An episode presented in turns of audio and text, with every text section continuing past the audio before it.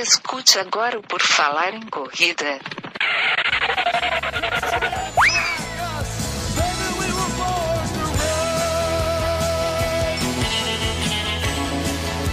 Are you ready to run?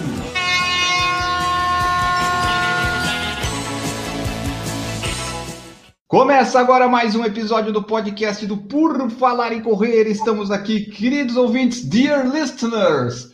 We are here. Vamos falar hoje das diferenças que nós notamos da corrida nos Estados Unidos e no Brasil. Em 2019, nós passamos um período lá nos Estados Unidos e a gente viu algumas coisas e vamos trazer aqui também acompanhados da nossa amiga Renata Leng, que mora nos Estados Unidos desde 2013, já faz sete anos, e ela corre também já esse tempo todo e a gente vai poder tirar aqui algumas comparações do que a gente viu. Para falar aqui comigo, então, vai ter a Renata. Tudo bom, Renata? Tudo bem, Eli? Tudo bem, Andressa? Tudo ótimo aqui. Teremos a Andressa também. Tudo bom, Andressa? Tudo bem? Boa noite aí, pessoal. Sejam bem-vindos. Vamos aí para o nosso bate-papo dessa terça-noite. Nosso bate-papo semanal que no podcast às vezes sai quase diariamente porque eu estou com os episódios atrasados. Mas vamos lá, vamos começar aqui.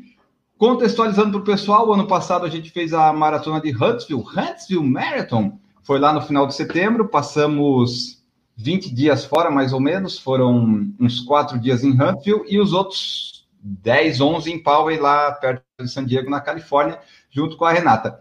E lá nós notamos algumas diferenças que nós vamos comentar aqui. E já para não enrolar vocês, a gente vai começar a lista, porque pelo que eu contei são 10 itens, então a gente vai, vai começar aqui com o que nós é, reparamos. Bom, antes de começar a falar da lista em si, eu lembrei agora que eu tenho que perguntar assim, Renata, quando você começou a correr, você começou a correr mais nos Estados Unidos, né? Ou você já corria no Brasil? Na verdade, eu comecei a eu já corria no Brasil, mas corria bem pouco. Eu fiz no Brasil quantas provas? Umas três, quatro provas. E aí eu mudei para a Alemanha. Na Alemanha eu fiz provas, eu fiz umas quatro provas lá também. E é aqui que eu comecei a correr mais. Então eu tenho um, pouco da comparação do Brasil, da Alemanha e daqui dos Estados Unidos também. Legal. Você tem os Estados Unidos que você vive na prática e tem o Brasil que você viveu um pouco e tu também vê todo fim de semana, né, no Instagram as provas lá como é que o pessoal faz. Para começar aqui, ó, a nossa lista aleatória, vamos falar das medalhas, das medalhas nos Estados Unidos, pelo que a gente viu com a Renata, a medalha é tipo um, um atrativo para você ir para a prova, né? Eles, eles fazem umas medalhas às vezes mais elaboradas, cheias de coisinha, eles divulgam antes para atrair o pessoal, é por aí? É o americano é a medalheiro, é isso? É mesmo. Então, por exemplo, eles falam, falam eles chamam de bling. É uma, uma estratégia de marketing. Em vez de eles falar, ah, o kit vem isso, isso, isso, não. Olhem a medalha, ou tem corridas que eles até votam. Qual a medalha que você vai querer? Então, é, a medalha é uma coisa muito importante. E eu acho que muito mais que no Brasil, porque no Brasil a medalha é importante mais depois. Então, a medalha no Brasil é mais assim: olha, eu fiz essa maratona, Aqui é mais assim, ah, olha a medalha é cor-de-rosa e pisca e etc. É, aqui no Brasil eu percebo que as medalhas elas seguem tendências. Tem anos que a gente tem é, medalhas arredondadas. O ano passado foi o ano passado foi um ano de medalhas quadradas. Não sei, assim, a maioria das provas parece ou que eles compram a mesma forma ou que é, segue uma tendência, mas isso é uma coisa que, que eu reparei também aqui. É, até nos Estados Unidos tem aquela. É ali que tem a medalha mais pesada do mundo de uma corrida ou é na Inglaterra que tem, uma... que é um medalha? De Huntsville é tamanho da nossa cara, lembra? É. Verdade, é um prato, né? Dá para fritar um ovo ali. Exemplo, a Hot Chocolate, que é a corrida que é de chocolate, tem a forma de barra de chocolate. A corrida que é San Diego Bay Marathon. A medalha é a placa do carro da Califórnia a corrida que teve lá no, no Canadá, que eles colocam aquelas pedras empilhadas, sabe? Eles uhum. fizeram a medalha das pedras empilhadas. Então é tudo temático, as medalhas são temáticas. No Brasil, eu já acho que já segue mais ou menos um padrão, né? Como a Andressa falou. É, eles fazem meio temático do local, só que é sempre aquela medalha redonda, às vezes uma fonte meio igual. Eles não estão ainda fazendo umas medalhas tão diferentes eles não divulgam, por exemplo, no Instagram, assim, a medalha só, ah, essa vai ser a medalha, olha que coisa linda. Geralmente vem uma foto do kit, eles não dão tanto destaque. Nos é. Estados Unidos, não, né? Tu vê lá, tipo, eles colocam a medalha da maratona de Chicago e Nova York. Eles fazem uma contagem regressiva para anunciar, tem todo um negócio. Daí, quando anuncia, aquela explosão de shares e curtir e todo mundo querendo. E também só para falar para o pessoal aqui que nenhum de nós três corremos major. Então, o que a gente vai falar aqui de corrida é das corridas normais, até nos Estados Unidos. Então, assim, eu acho que major, até aqui nos Estados Unidos, é outro patamar. Né? Então, a minha experiência aqui da corrida, que é aquela de 5K, 10K, meia maratona, até maratona, que a gente corre no normal, assim, né? E falando de medalha, eu queria falar um pouco da medalha da Alemanha que se você, se você pega uma medalha, se a corrida tem uma medalha, você é um privilegiado, porque a maioria das pessoas tem uma medalha é aquela de escola, honra ao mérito, assim, ó, com uma cordinha. É a única medalha que eu tenho de uma corrida que eu fiz na Alemanha, aquelas que eles compram na lojinha, todas iguais, e desse tamanho, assim, ó, e com uma cordinha. O brasileiro gosta muito é do kit, né? Do camiseta, de sainha corrida das mulheres, de lacinho, de não sei o quê, de, é, o brasileiro de, do kit desse kit, né? Bolsinha, tanto que se forrar, né? Tem um kit que é cheio de brindes e coisas, e o chamativo, eu vejo aqui para nas grandes companhias, é o anúncio do kit ao invés do anúncio da medalha. Então, o anúncio do kit aqui é muito importante né? A cor da camiseta, como é que vai ser essa camiseta, vai vir sainha, vai vir não sei o quê, vai vir um pirocóptero, vai vir o que que. Isso aí é o que vende aqui no Brasil. E já emendando isso que a Andressa falou dos kits, a gente pode falar de outra diferença que nós vimos, que são as camisetas. Nos Estados Unidos, pelo menos a nossa experiência ali, o que a gente já viu da Renata, é que a camiseta da prova que eles têm lá e as opções para comprar é, são diferentes, a, a, as cores, algumas até de gosto um pouco duvidoso, mas tem cores diferenciadas, tem umas estampas diferentes.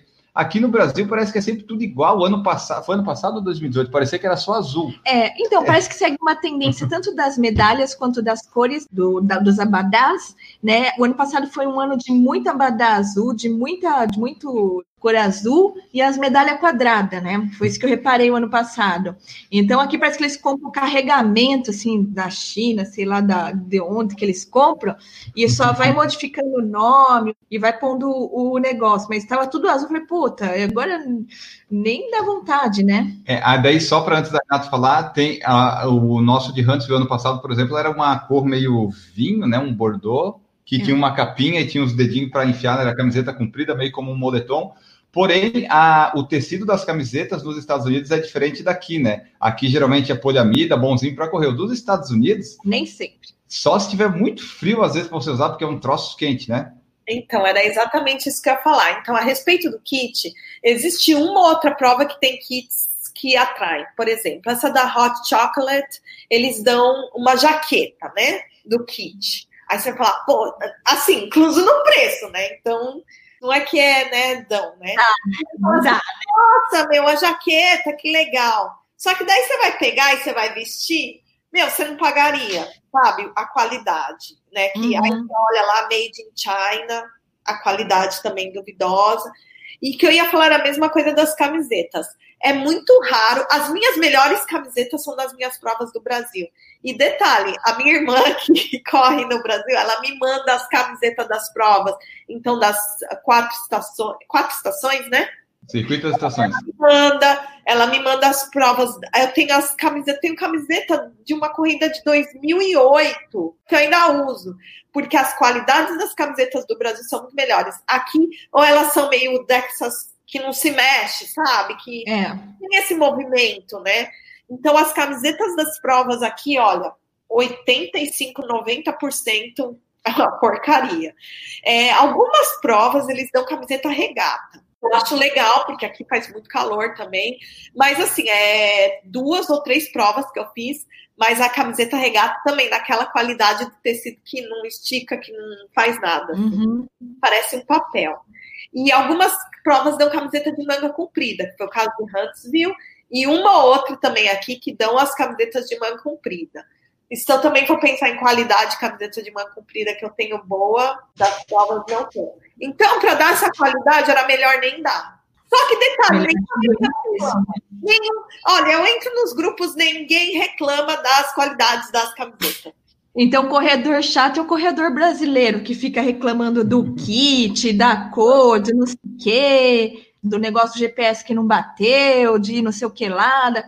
Isso é coisa de, de, corredor brasileiro, então. É, corredor de brasileiro é exigente. Eu acho que ele dá valor ao, ao valor dele. Mas o corredor americano, não. Às vezes a gente vê problema de GPS, tipo, faltando 500 metros da prova. Aí você entra lá e fala assim, nossa, vai ter uma par de gente falando. Aí você vê dois ou três. Aqui é overposting no Instagram, se tiver alguma coisa em relação a isso, né? O pessoal não reclama. Aqui é muito raro, assim, reclamar. É, é, o pessoal é bem em relação a isso, né? Porque em outras coisas eles processam tudo, né? Mas em relação a isso, eles são bem assim, ah, tudo bem, ah, tá bom, né? O Roberto Felipe falou que tem uma medalha de 16 por 14 centímetros e outra de 12 por 12. É, é grande essas medalhas. A do Mountain Dew no Brasil aqui geralmente é grandona. Então as medalhas gigantes. A Daisy falou que no Brasil, se não tiver kit legal, muitos acham que a prova não é boa. Tem isso também. Rodrigo Meleiro falou que a Maratona de Pó em 2018 teve a medalha em formato de cu e a medalha mais feia da história. Já o Roberto Felipe achou linda. Formato de cu? Cuia. Ah, tá. Aí, e... Aí é feio mesmo. Não, tem gente que pode achar lindo, vai saber. Ah, não sei, né? Vai, vamos lá. Mas, segue, enfim, segue o baile. O Jones Michael falou que o negócio nas medalhas é fazer que nem a Conrad, é sempre a mesma, então ah, seja... Deixa eu, dar, deixa eu dar uma, uma opinião aqui no que o, o Jones Michael falou, que a Conrad ela é uma medalhinha, né? A medalha da Big Sur, que é uma das maiores maratonas do mundo também, é uma pedrinha assim, ó. É tipo, parece um colarzinho de uma pedrinha e é desse tamanhozinho assim. A Daisy perguntou se a gente guarda todas as medalhas. Quando comecei há 15 anos, eu joguei algumas, por, eu joguei algumas fora por causa de mudança de casa. Hoje me arrependo. Eu tinha até 2016, 17 eu guardava. Depois eu deixei só as mais importantes, o resto eu doei tudo e não guardo nada. Você guarda todas ainda? Eu sou muito novinha na corrida, então grande parte da, das minhas coisas tem muita história.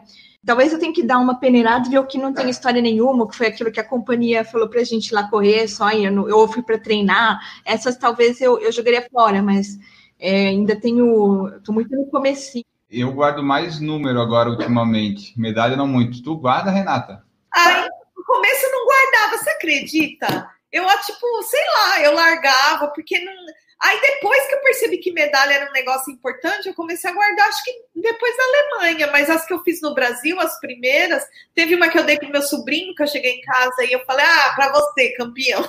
Eu tenho um monte que eu também quero doar. Eu acho que não tem espaço para tudo. É, eu acho ah, tem muitas pessoas que guardam várias, todas as suas medalhas e tal, consegue, só que, putz, ah, é, tudo bem, elas, todas elas talvez tenham significado, mas eu acho que a medalha, no final das contas, as medalhas vão pegar pó, vai ali, a, como é que é, o metal vai, não é apodrecer, ele vai... É, e daí eu, eu guardo só algumas. O Jones Michael falou que o circuito das estações são um degrau acima na questão das camisetas, realmente, até pelo menos ano passado, 2018 e tal, que a gente correu, as camisetas são boas, eu até estou usando uma aqui, Brian Souto Moura falou que é desanimador quando no final da prova a medalha é feia. No Brasil, agora eles estão anunciando antes, né? Então tu já chega sabendo, bom, não vai ser aquela coisa medalha. Antigamente era sempre uma surpresa, tu não sabia bem o que, que vinha. É, para mim é desanimador quando o meu tempo é feio, mas enfim. é, a... Esse negócio da medalha eu comecei a dar valor depois da lesão, mais, né?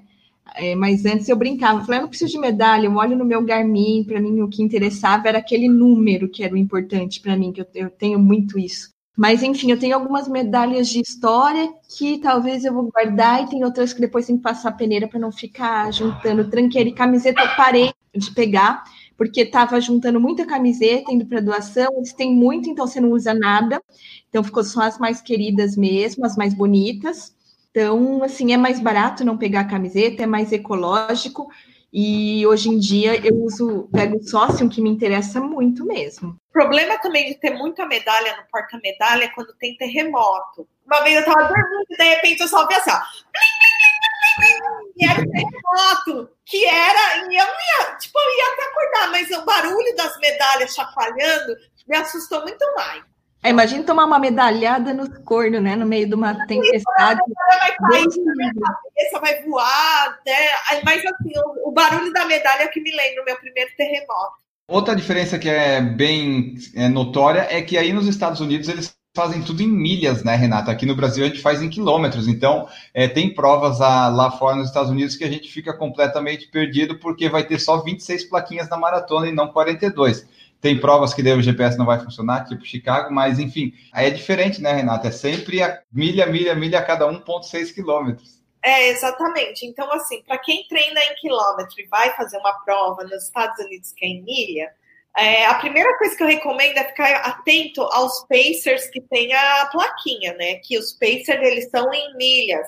Pace em milha. Não, não vai achando que é. Você tá tipo a 6 km por hora e você tá a 6 milhas, né, por minuto lá. Isso daí é uma das outras coisas. A segunda coisa é assim: as plaquinhas no percurso não são todas as corridas que têm as divisões. Então aí dá para você seguir no seu próprio relógio. Eu acho que dá para treinar em quilômetros e correr por milhas, não tem problema nenhum. A única coisa é ficar atenta com os pacers e as plaquinhas na, na, na rua. Mas em relação a isso, ou por exemplo, quando você pega o, o roteiro antes, e eles falam assim: ó, vai ter água na milha 2, água na milha 4, água cada duas milhas, aí tem que ficar atento. Ó, então é água cada. Uma milha é 1,6 quilômetros. Então aí você multiplica por 1,6 quilômetros. Foi isso que a gente viu na de Huntsville no mapa, né? Tava em, a gente viu os pontos de hidratação calculando com as milhas para ver certinho onde é que ia poder pegar para fazer as contas em quilômetros, porque o nosso GPS é quilômetro, tudo quilômetro. É, no final da, do, seu maratona eu perdi as contas, eu estava já toda travada, aí eu lembro só assim que lá faltava uma milha, era 1,6 quilômetros, né? Aí agora essa maratona me ajudou muito, porque às vezes, quando antes eu treinava e falava, puta, ainda falta dois quilômetros. Agora eu olho e falo assim, nossa, falta só uma milha, né? É, quando verdade. eu tô 1,6. E é legal, assim, às vezes no final dos treinos aqui no Brasil, em vez de ficar pensando, ai, não falta ainda nem um quilômetro, eu penso, ai, falta só uma milha. É, essa é uma boa de correr quando você põe assim uma milha e tá 0,9 milhas. Você não acha que tem mais de um quilômetro? Você fala, ah, falta menos de uma milha para eu terminar. Então, se alguém quiser trocar aí o, o GPS para milhas, eu recomendo. E tem a vantagem das plaquinhas, né? Você só vai ter que ver 26 placas. Às vezes no teu cérebro pode ser melhor do que ver 42. É verdade. Mas assim, tem uma coisa que os americanos fazem que eu ainda não entendi também. Eles chamam de 26,2 milhas uma maratona, eles chamam de 13,1 milhas na meia. Só que 10K eles chamam de 10K, eles não chamam de 6,2 milhas. A 5K é 5K. Então, peraí. te fala, 42 quilômetros, 21 quilômetros, né? Eles não, eles misturam. Então, meia maratona e maratona em milhas, mais 5K e 10K em quilômetros. É meio que separa assim, ó, não, aqui é o pessoal que corre longa distância, quilômetro é quem corre. Não, eu acho que assim, eles, eles não sabem calcular, não é possível. Então, eles pegaram as ideias dos europeus ou dos brasileiros para fazer 5, 10K e deixa assim. Os próximos aqui, ó. Na, na corrida lá na Huntsville Marathon que a gente notou, é, eu não sei se o pessoal usava muita bermuda de compressão, acho que não, né? E os poucos que usavam não tinha bolso na bermuda de compressão. Foi, eh, falaram com você que foi na prova lá, né? Não, foi lá no, no hotel que me que o moço falou assim, não sei o que eu tava montando as coisas, moço, nossa, mas essa bermuda tem bolso, eles ficaram todos impressionados com os bolsos das nossas bermudas, né? E eu achei muito interessante isso, né? Como assim, né? Aqui no país, a pica das galáxias, que tem tudo, toda essa tecnologia, não tem mil bolsos na bermuda, né? Aqui começou no Rio de Janeiro, São Paulo, a gente tem. Então, achei bem legal.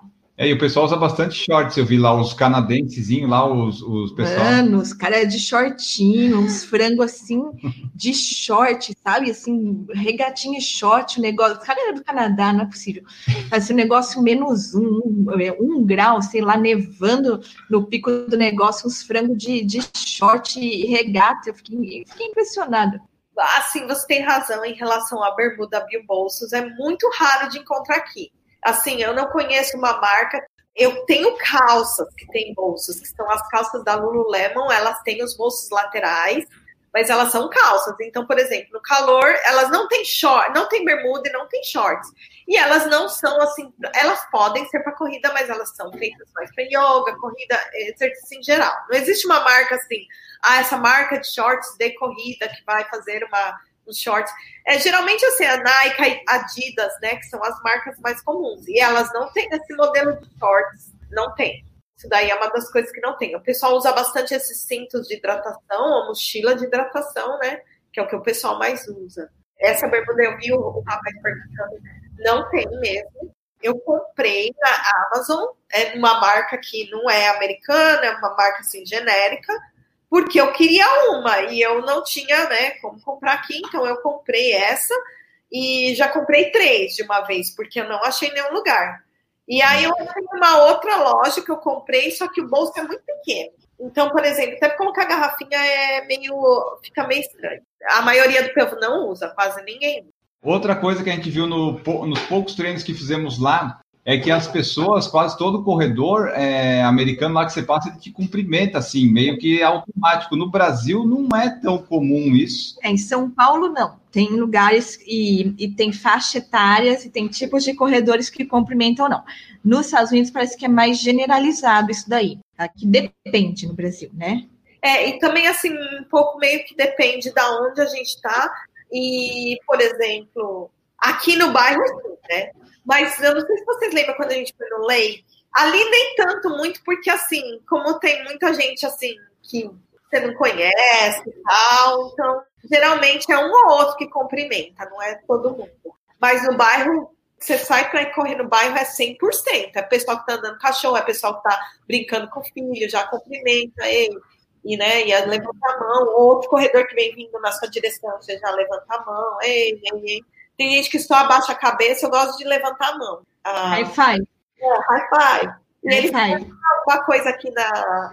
A Runners World, eles fazem umas perguntas para vários corredores, e uma das perguntas que eles fazem é nod or high five, que é tipo, com a cabeça ou high five? E a ah. maioria das pessoas elas falam high five porque elas falam assim: se você dá um oi de manhã para uma outra pessoa, pode mudar a vida ou o dia da outra pessoa. Então. Cara, eu vou fazer high five para todo mundo. Os caras vão achar que eu sou louca.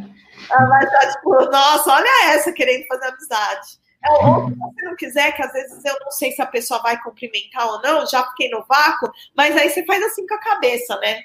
Aí se ninguém te cumprimentar, você faz cantar, tipo. É, você tá lá cantando a música do Nirvana.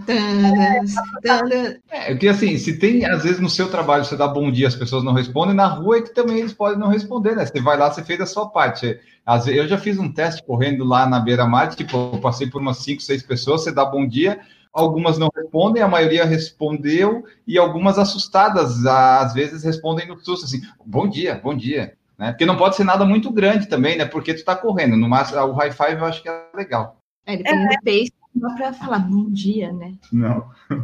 30, né? É. Não dá. Depende do lugar, né, que você tá, né? Vai sair falando com as pessoas, os estranhos da rua. Que país você tá? né? Qual o seu livro preferido? Não dá, não dá. Mas é, no, no, aqui no bairro é bem comum. Você sai para correr, tipo, de manhã, o pessoal tá indo, ah, tipo, oi, bom dia, ai, ai, ai tem gente que fala, fala assim, ah, eu queria ter a sua, a sua energia de manhã, alguma coisa assim. É, aqui no meu bairro tem outro cumprimento de manhã, é muito comum, que é o perdeu. perdeu. Então, assim, é melhor não sair para correr aqui nesse bairro. E é um pace de 3 para 1, né? É, né? então, aqui tu tem que sair no tiro mesmo. Você já vai treinar aqui no bairro, não é para fazer rodagem, não. Já tem que ir no tiro, porque senão você pode entrar com, é, em contato com as pessoas que te cumprimenta com perdeu, aí não é legal. É, eu, eu acho legal porque quando a gente sai, às vezes, para ir no mercadinho, a Andressa fala assim: ó, se você vê alguma coisa suspeita, é pace de 3 para 1, viu? Que ela tá mais acostumada com São Paulo, né? Eu tô. Eu fico mais tempo lá em Florianópolis, é um pouco mais tranquilo essa parte, mas aí André, você fala assim, se tu vê alguma coisa, tu já sai correndo a 3 para 1. Eu falo, é olho na nuca, quatro olhos, a gente tem, tem dois olhos na frente, olhos na nuca e três, três, três e trinta, três. Daí é quem eu nasci em São Paulo também, então eu tenho esse problema. Uma vez eu tava correndo e o cara saiu do carro, tava meio escuro, era fim de tarde. O cara saiu do carro assim, eu não vi ele. E ele entrou, andou na calçada, quando eu vi ele estava na minha frente, eu dei um berro, eu fiz. É, aí ele me viu, me deu um berro também, porque ele. Assim, eu morri de vergonha. Aí eu, tipo, né, dei um. A mão saí, né? Outra coisa que notamos, pelo menos na Huntsville Marathon, a Renata vai poder confirmar se em outras provas é assim, nos Estados Unidos, a água, os negócios é tudo em copo aberto, é tudo naqueles copinhos. aqui no Brasil, é, a gente ainda está naquele copo fechado que você tem que abrir e tal. Lá não, é o copo aberto que tem que fazer aquele funilzinho para tomar. É, assim na maioria, Renato, ou a Huntsville foi uma amostra errada para nós? Não, 100% das provas é copinho de papel, daqueles bem pequenininhos. E aí eu já fui voluntária de dar água, então eles vêm com aquelas os negoção de água, né? Como é que é o nome? Barril de água. Galão. Galão, é.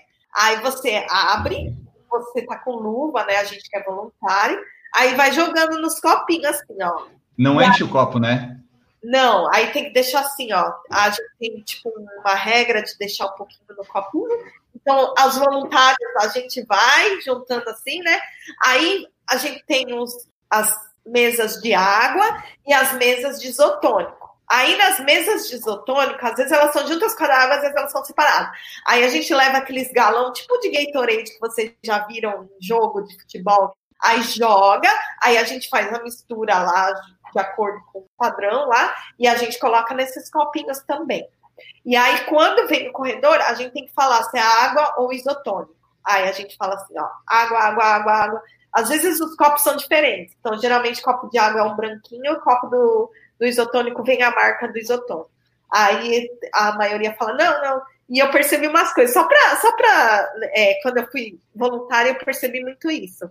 Os corredores rápidos, os primeiros, eles não pegam isotônico. Eles ficam assim, água, água, água, água. Agora, os mais lentos, tipo eu, assim, aí vai pro isotônico. É, é, que quem sofre mais perde mais, né? Os caras, eles nem sofrem, né? Eles estão treinados para aquilo, eles não têm uma depressão, às vezes. Imagina, a gente que, que a gente, para imprimir um ritmo mais forte, a gente sofre, né? E eles também não querem tomar alguma coisa que eles não. Não. É, né? Eles Você vai saber que dá um diarreia, eu treino neles lá, os caras ficam, eles estão ali para performar, então muitas vezes eles vão usar a mesa. Aí tem a mesa deles, aqui a gente tem a mesa da elite, que é colocado as coisas de elite, né?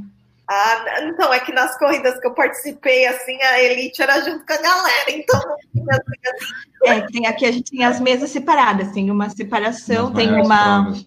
provas maiores, a gente tem a mesa né? Que cada um já leva o seu suplemento, as suas coisas. Deus o livre, já pensou um desavisado lá, chega lá e pega, enfia a mão na mesa da elite, vai, ia ser uma coisa engraçada, né?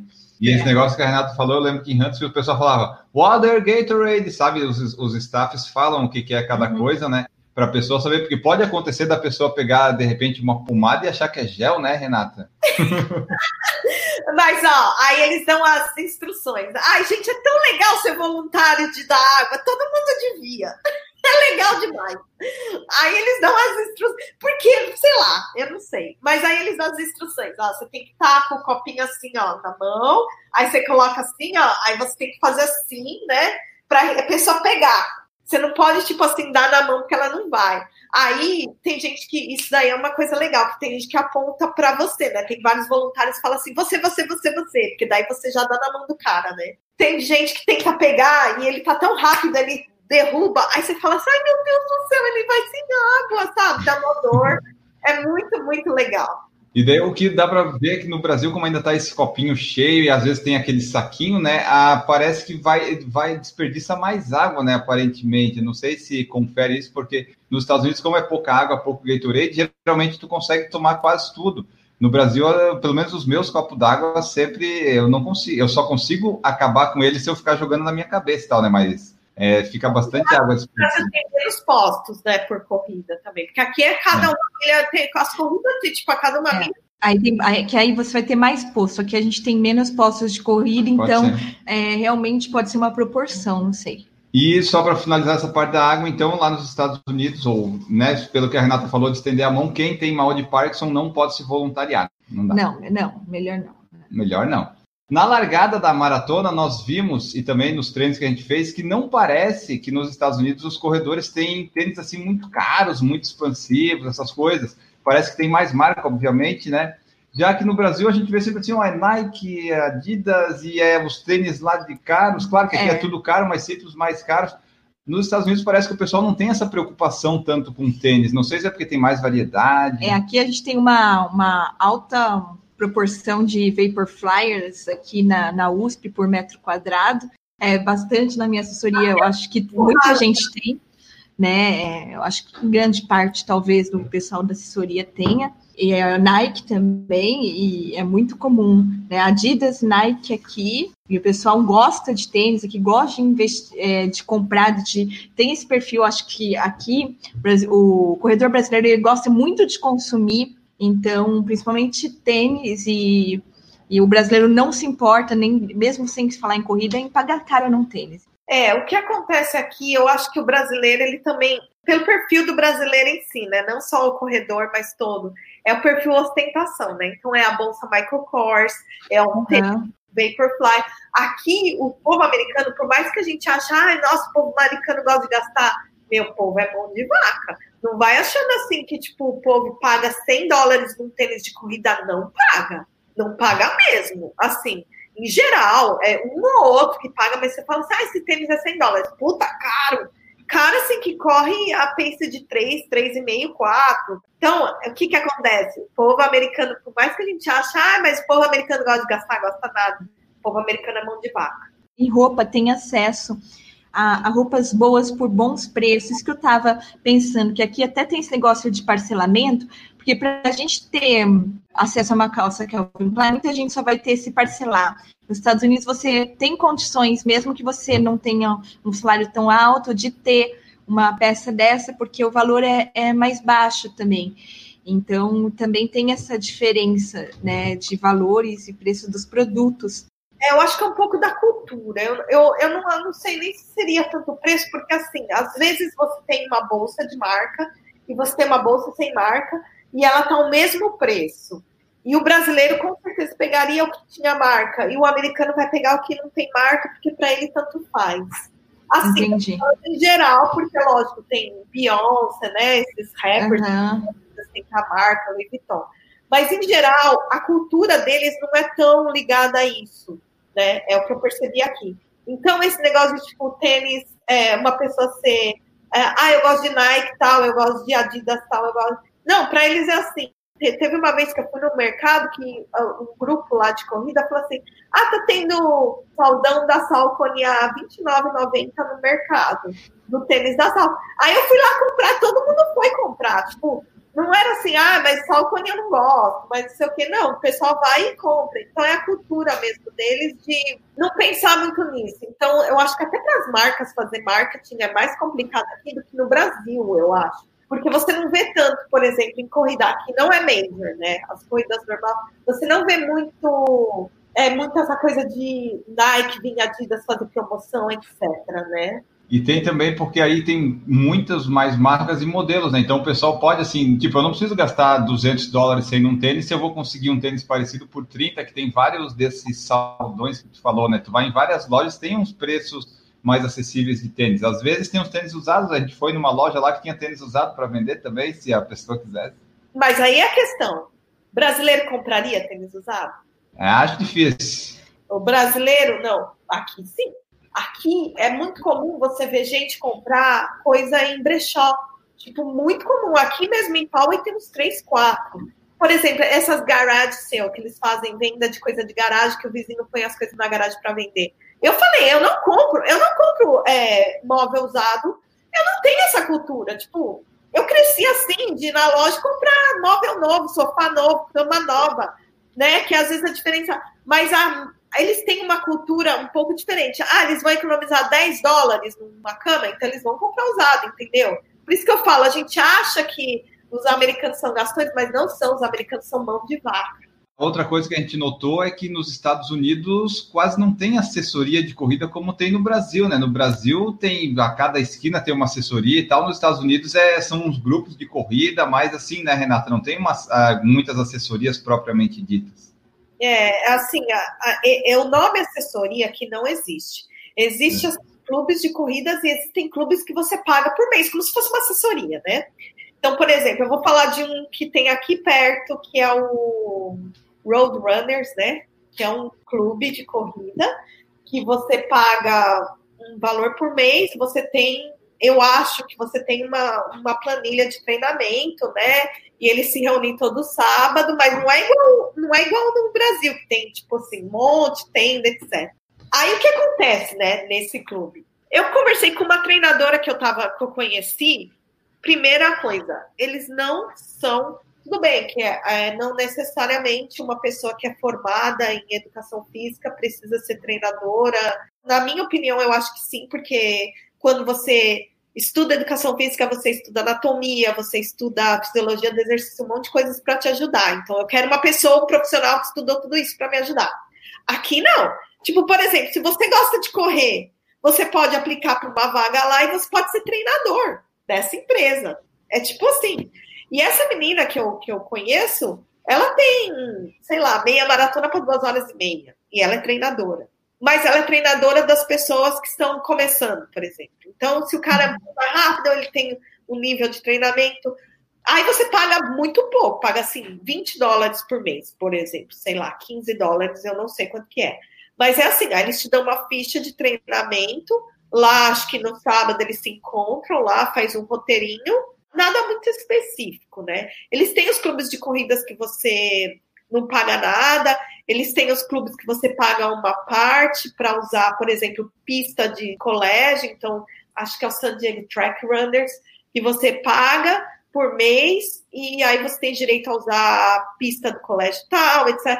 Mas não é nada assim igual um treinador brasileiro, que vai te dar é, uma assessoria de verdade, uma assessoria, né? Que é, que é a palavra. Então, eu acho que aqui é mais individual, assim não existe muito esse negócio. De, e se eles querem planejamento, acho que eles compram pela internet uma planilha, alguma coisa assim. É, aqui no Brasil o pessoal é carregado tipo na mão assim, né? Os corredores. Aqui os corredores é no, é no colo e no sonho de valsa. É, tem parte boa e tem parte ruim, né? Disso tudo, né? Mas eu eu vejo como uma coisa boa, porque se tem um profissional te assessorando em algum qualquer coisa, ou qualquer coisa na vida. Por exemplo, você tem um terapeuta que é um profissional que está te auxiliando na parte de terapia. Você tem um coach, um professor de educação física que está te auxiliando, mesmo à distância, no meu caso, que eu prefiro muito mais fazer no Brasil do que fazer aqui. Porque eu sinto muito mais confiança num profissional que estudou educação física, que tem essa. do que eu chegar lá e random, um cara lá que, tipo, ah, ele corre e ele vai ficar aí te eu já participei de uns clubes de corrida aqui. É meio solitário, assim, é meio jogado. Eu já cheguei a me perder em treino. O pessoal fugiu, era tudo muito mais rápido, que né, o pessoal voava, e eu fiquei lá, perdida. O pessoal, é, eles se cumprimentam bastante quando a gente passa correndo, mas correr é meio que individualizado, né? Não tem muitas de vamos correr em grupo e tal. E isso me leva ao próximo tópico, que é aqui, ó. Nos Estados Unidos a gente não vê, pelo menos a gente não viu muitos paredões correndo. Aqui no Brasil, não, tu vê a família toda correndo, faz um paredão na rua, você não consegue passar. Aí, justamente, acho também por causa disso, né, Renato? O pessoal é, fica mais solto assim é, não tem tanto esse paredão. É, eu, eu acho, eu não me lembro de corrida que tenha paredão aqui. Eu fiz quatro corridas no Brasil, acho que de quatro, duas eu já fiquei no paredão quatro corridas no Brasil. E aqui que eu tenho, sei lá, umas 20, 30, 40 corridas, eu nunca fiquei no paredão. É, aqui no Brasil é muito comum a gente ver muitas vezes, ah, em treinos, né? Principalmente quando é no sábado na USP em São Paulo, você vê, às vezes tem uns paredões, nas corridas também. Quando você vai no Vila Lobos, correr é complicado. É bastante paredão. Nos Estados Unidos, quando a gente correu, foi bem mais tranquilo, assim, tanto na prova quanto no, no treino. O Jones Maicon perguntou, Renata, tem banana e maçã na chegada nas provas dos Estados Unidos? Eu diria que tem algo bem melhor, que são os donuts. Não, não são todas as provas. Você, não teve, você teve sorte. Que bom, porque tava bom aquilo lá. É, então. Depende da prova. Tem prova que eles, você chega lá, só tem água. Tem prova que eles dão um super café da manhã, que foi a, a Huntsville que a gente foi. Foi assim, foi maravilhoso. Tinha donuts, tinha maçã, banana, tinha panqueca. Eu não sei se você lembra disso. Tinha, tinha sorvete. Tinha sorvete. Foi assim uma festa. Tinha uma prova que eles dão até taco, assim, sabe? E cerveja, tem prova que eles Aí dão. É bom. Tem prova que eles dão só água, assim, né? Tipo, chega no final, tipo, uma água, um Gatorade, alguma coisa assim. Mas a maioria eles dão uma coisinha a mais pro pessoal ficar. Porém, isso que eu ia até falar, uma das diferenças também. Meu, o pessoal não fica depois da prova. Isso é uma coisa que eu sinto que eu vejo no Brasil. Aqui exemplo. tem falado pós-prova. Exato. Então, eu vejo, por exemplo, os vídeos lá do, do Mania de Corrida, que o pasteleiro fica lá esperando as pessoas, e maior festa. E aí, chega aqui, chega no final, você pega assim, essas coisas e puf, vai embora. Assim, não tem essa. Não existe essa interação. Eles fazem isso para o pessoal ficar, né? Mas essa, essa coisa de o pessoal ficar na própria, até que fica tipo 10 minutos e vai embora, pega as coisas e vai embora. Então, essa, essa coisa do final, de ficar, de congregar, e como eles falam, né? Até no final do treino, resenha, né? Que vocês falam, resenha uhum. prova. Não tem aqui, ou resenha pós treino, sei lá, não existe aqui. Aqui o esporte é extremamente individualizado. É tipo assim, missão cumprida, vou para casa, né? Não quero saber de mais nada. Coisa lá fica 10, 5 minutos. Lembra de uma corrida que a gente viu que tinha que a gente não correu? A gente tava treinando e tinha uma corrida com várias cabanas, quiosque no final. Eles Sim. fazem isso para o pessoal ficar, mas o pessoal não fica. A Deise perguntou se o banheiro químico é mais chique na gringa. Eu acho que não, eu acho que é igual. Assim, eu não, eu não, não A Andressa achou que tem a coisinha de lavar a mão, mas o problema do banheiro químico aqui é que o banheiro químico é para homem e para mulher. Não existe essa divisão: banheiro químico feminino e banheiro químico masculino. Tu que já usou os dois banheiros químicos, é igual?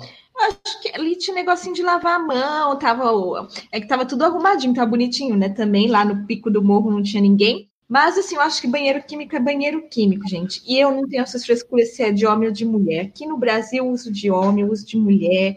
Banheiro também. Eu, eu não acho que isso aí não tem problema. Eu brinco, eu não vou jantar lá. Eu, eu só Até preciso... se emocionou. Tem que ser objetivo, a gente vai lá fazer o que faz e não fico lá sentado, olhando, pensando na vida. Então, assim, eu tenho uma objetividade muito grande nesse momento. Então, eu não me escandalizo muito com banheiros, mas eu acho banheiro químico é banheiro químico em qualquer é. lugar no mundo. É, desde é, o banheiro químico aqui, assim, depois de muitas pessoas também fede bem. A única coisa que eu gosto do banheiro químico, assim, eu gosto de chegar cedo na coisa que daí eu já pego o banheiro químico limpinho, sabe? Eu estreio. Porque aí, depois de. Boa sorte. Vamos deixar minha marca é, lá. É, sempre você pegar o banheiro aqui, você vai encontrar com aquele, aquela, aquele troço lá te boiando, ah, aquela cobra te encarando, tudo marrom. Então você vai correr, isso aí tem no parte. mundo todo, aqui na Alemanha, no Japão. Tá lá, o negócio tá lá, aquele o tronco da árvore lá caído, você vai fazer o quê? É verdade. com aquela diarreia, aí tem aquela, aquela coisinha mole. No Brasil tem papel higiênico? Tem, tem umas que tem. É, e tem também uma coisa que eu achei muito legal numa corrida que eu fui, que era aquele negócio da, da escada da torre, tinha um banheiro químico de luxo. Então, esse banheiro químico de luxo ele era uma, uma vanzinha, né? Que eles alugam esses banheiros, e era super bonitinho. Eu filmei, coloquei no Instagram, não lembro muitos detalhes, mas era bonitinho, porque tinha tipo uma piazinha individualizada, tinha um espelhinho. É tipo um banheiro VIP, eu lembro. Era um, era um banheiro VIP, mas é, é, tudo a mesma coisa. Se ficar muito tempo lá, você vai ver o tronco da árvore, vai estar tá tudo lá. A Rock and Roll Marathon, ela é patrocinada pela Brooks. Ela tem uma promoção que se você compra mais de 150 dólares em produtos da Brooks, você ganha um banheiro químico VIP. Você pode. Um voucher. É esse, é esse mesmo, que é um caminhãozinho que você pode ter o direito a entrar nesse, nesse banheiro VIP antes da corrida.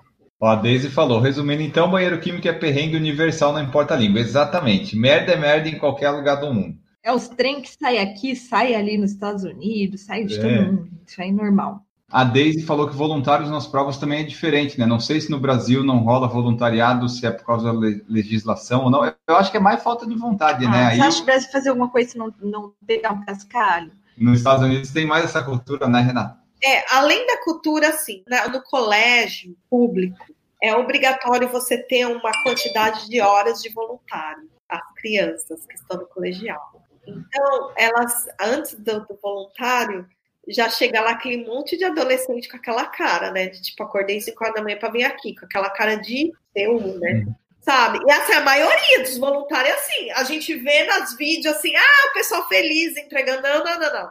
A maioria dos voluntários é aquelas, aqueles adolescentes de tipo, onde eu tenho que assinar? O que eu tenho que fazer? E aí é por causa disso que tem bastante voluntário na corrida. Então, 80% são esses adolescentes. Os outros 20% é de gente que voluntaria mesmo, no meu caso. E tem alguns lugares que eles dão inscrição de prova. Então, por exemplo, mesma empresa que faz duas provas, você voluntaria nessa, você ganha ou 50% ou inscrição na prova tal. É, aqui o pessoal só vai no staff se vai ou ganhar dinheiro, né? Ou se é tipo estudante de educação física que vai para concluir carga horária do, do curso. É, eu acho que é carga Então, mas aí, aí a questão é a seguinte: aí tem que ver, por exemplo, se eu fosse uma organizadora de prova, o que, que é mais barato? Eu, eu contratar alguém para ficar lá ou eu dar uma inscrição de prova de graça para outra? Uhum. Entendeu? Aí eu. Pessoa também tá lá, né? Tem uns staff que são burros, seja pago, seja não pago, eles vão errar igual, né? Não, mas aí tem que ter um treinamento, porque assim, é igual eu falo, lá uma pessoa que era essa pessoa do treinamento do stand. Então a gente chega lá, tipo, uma hora antes dela vai dar o treinamento. O treinamento é o seguinte: vocês têm que fazer isso. E essa pessoa é a responsável. Aí talvez essa pessoa, por exemplo, é contratada da empresa, não sei. Mas o resto é 100% voluntário. Aí a empresa de corrida chega lá, contrata essa pessoa para ser a pessoa que vai. Então, por exemplo, se a pessoa não cumpriu o horário de chegada, o horário de saída, ou percebeu que estava lá, aí chega no final e fala assim: olha, você não vai ganhar a corrida porque você fez isso, fez isso, fez aquilo. Tem que comunicar antes, tem que ser bem assim, tem que comunicar. Falar assim: olha, se você não cumprir essas coisas, você não vai receber um brinde ou alguma coisa que for, né? Então, é bem. É, é trabalhoso? É, mas talvez seria uma ideia, né? É, tipo, aqui no Brasil, eu sei que tem organizadora que tem. Eles têm, tipo, os staffs, digamos, os. Sei lá, não é chefe e tal, mas é o staff dele lá que é da empresa mesmo, que eles fazem as coisas mais importantes e passam para os staffs que são os contratados, né? Esses voluntários pagos. Mas tem sempre lá um, um grupo de cinco. Não existe. é, Stranger Things. Acontece aqui. Mas é assim, eles têm lá um grupo lá do pessoal que sabe como fazer e tal, que é importante nos pontos chaves, e é quem vai treinar esses outros aí para a parte mais fácil, vamos dizer assim, que entrega água, Gatorade, que não é aquela coisa de retorno, de cuidar dessas partes. É, então, na verdade existe isso. Então, existe, cada posto existe o gerente da posto, né, Cristiano? E aí essa pessoa que você vai se reportar. É como se fosse um trabalho. Aí você chega lá, você assina, Aí ele vai falar assim: olha, a sua função aqui é você vai ficar na parte da água. Então, antes de começar, você vai encher os copinhos e depois você vai entregar assim, depois. Aí no final, a gente limpa. No final é a gente que vai lá catar os copinhos na rua e largar no, no saco. Só no final, quando tá tudo zerado, dela vai assinar, ó. Assina aqui na saída. E para terminar aqui a nossa lista, não é necessariamente relacionado com corrida, mas é rima, né? Porque é com comida que é o seguinte, quando a gente teve nos Estados Unidos, uma coisa que foi muito boa também para se conter de comer assim, é que as comidas, ela já vem com a caloria total dela. Já vem assim, o pacote lá já diz assim, ó, esse pacote tem tantas calorias, essa comida tem tantas calorias. Aqui no Brasil, as calorias, ela vem assim, ah, 10 gramas tem 100 calorias. A gente tem que multiplicar pelo pacote. E não é nem no pacote, né? A Você vê no balcão vem, da, é. tipo, vai uma coisa que fosse compatível com uma padaria, tá lá o, o baguel, o negocinho, e embaixo dele tá escrito que ele é e o tanto de caloria que ele tem, 728. No tamanho, né? No tamanho. Então é ele todo, você sabe que ele é aquilo. Então aí a escolha é sua. Você é gordo porque você escolheu, porque você quer, entendeu? Então, assim, fica livre escolha mesmo, mesmo com o número. Aí você come 800 calorias já no nas hamburguerias, todos os hambúrgueres está o preço e a caloria. Isso aí tem que ter, ó, tem que estar do lado do preço a caloria, porque aí é mais uma coisa, um fator de decisão que você pode ter na hora de escolher o seu, a sua refeição, né? Aqui a gente não tem nem ideia, precisa descobrir as calorias de alguma coisa, de alguma hamburgueria aqui famosa, você vai ter que entrar na internet, escrever valor nutricional do produto tal, ou ver num folheto que eles dão com um negócio tudo pequenininho assim. Isso eu achei muito legal, mas desde o aeroporto eu fiquei assim encantada com isso, que me tirou bastante a fome, foi bem legal ver esses números. E foi muito, foi uma experiência, eu acho que tinha que ser mais honesto, né? Aqui. É, porque ah, lá nos Estados Unidos, putz, esse hambúrguer aqui, ó, 900 calorias com 100 refri batata. Daí você tem lá o refri do lado, tem a batata, você consegue ver, putz, já comi duas mil calorias hoje. Eu achei legal isso aí nos Estados Unidos, Renato. Dá uma inibida, às vezes a pessoa pensa assim, bom, hoje já não dá mais para comer, sabe? Dá assim, putz, eu não vou gastar meus dólares nesse aqui, eu vou gastar nesse outro. Isso aí chamou bastante a nossa atenção. A gente falou nos vídeos, falou no podcast. Qual o lado ruim disso? Qual? É que às vezes a gente não come, né? Se não, olha assim. O lado ruim disso é porque às vezes você fala assim, meu, eu quero ir. Mas tá tipo mil. Aí você come naquela, ai, putz, mil calorias, né? Você não come feliz, né? É o donuts que tu come. É, eu queria não saber muito de caloria. Eu brinco, eu falei, eu queria, às vezes, que meu cérebro esquecesse todos esses números.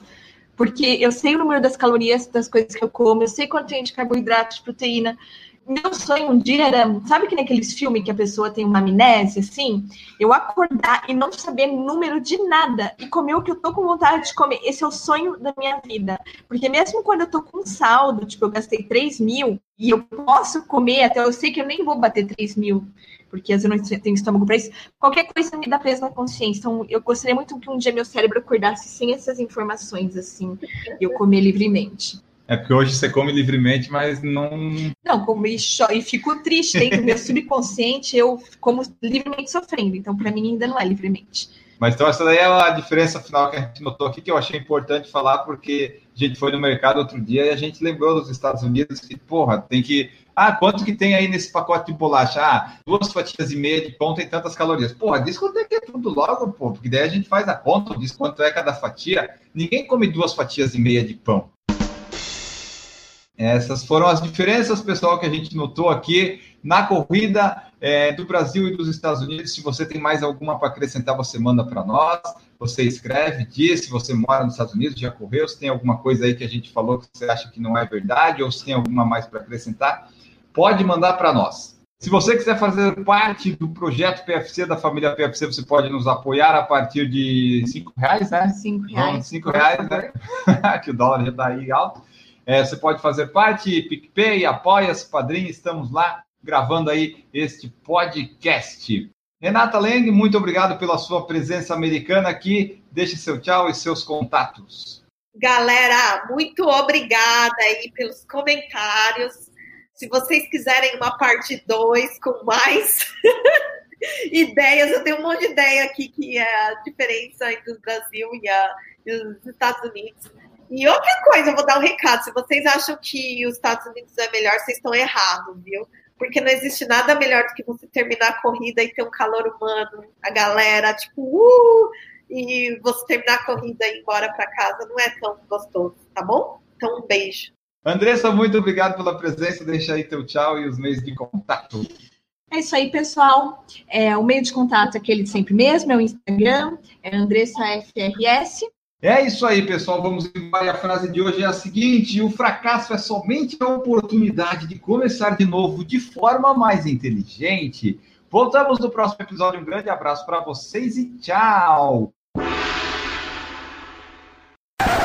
Errou! Bom, pessoal, vamos lá. Ai, arrastei a cadeira. É verdade, aí eu falo de novo e tiro lá. Errou! É, ainda tenho. Tô muito no comecinho, né? Eita, os galgos estouraram aqui, gente. Errou! E pegar pó e. Calma aí. Ô, Boston, por favor.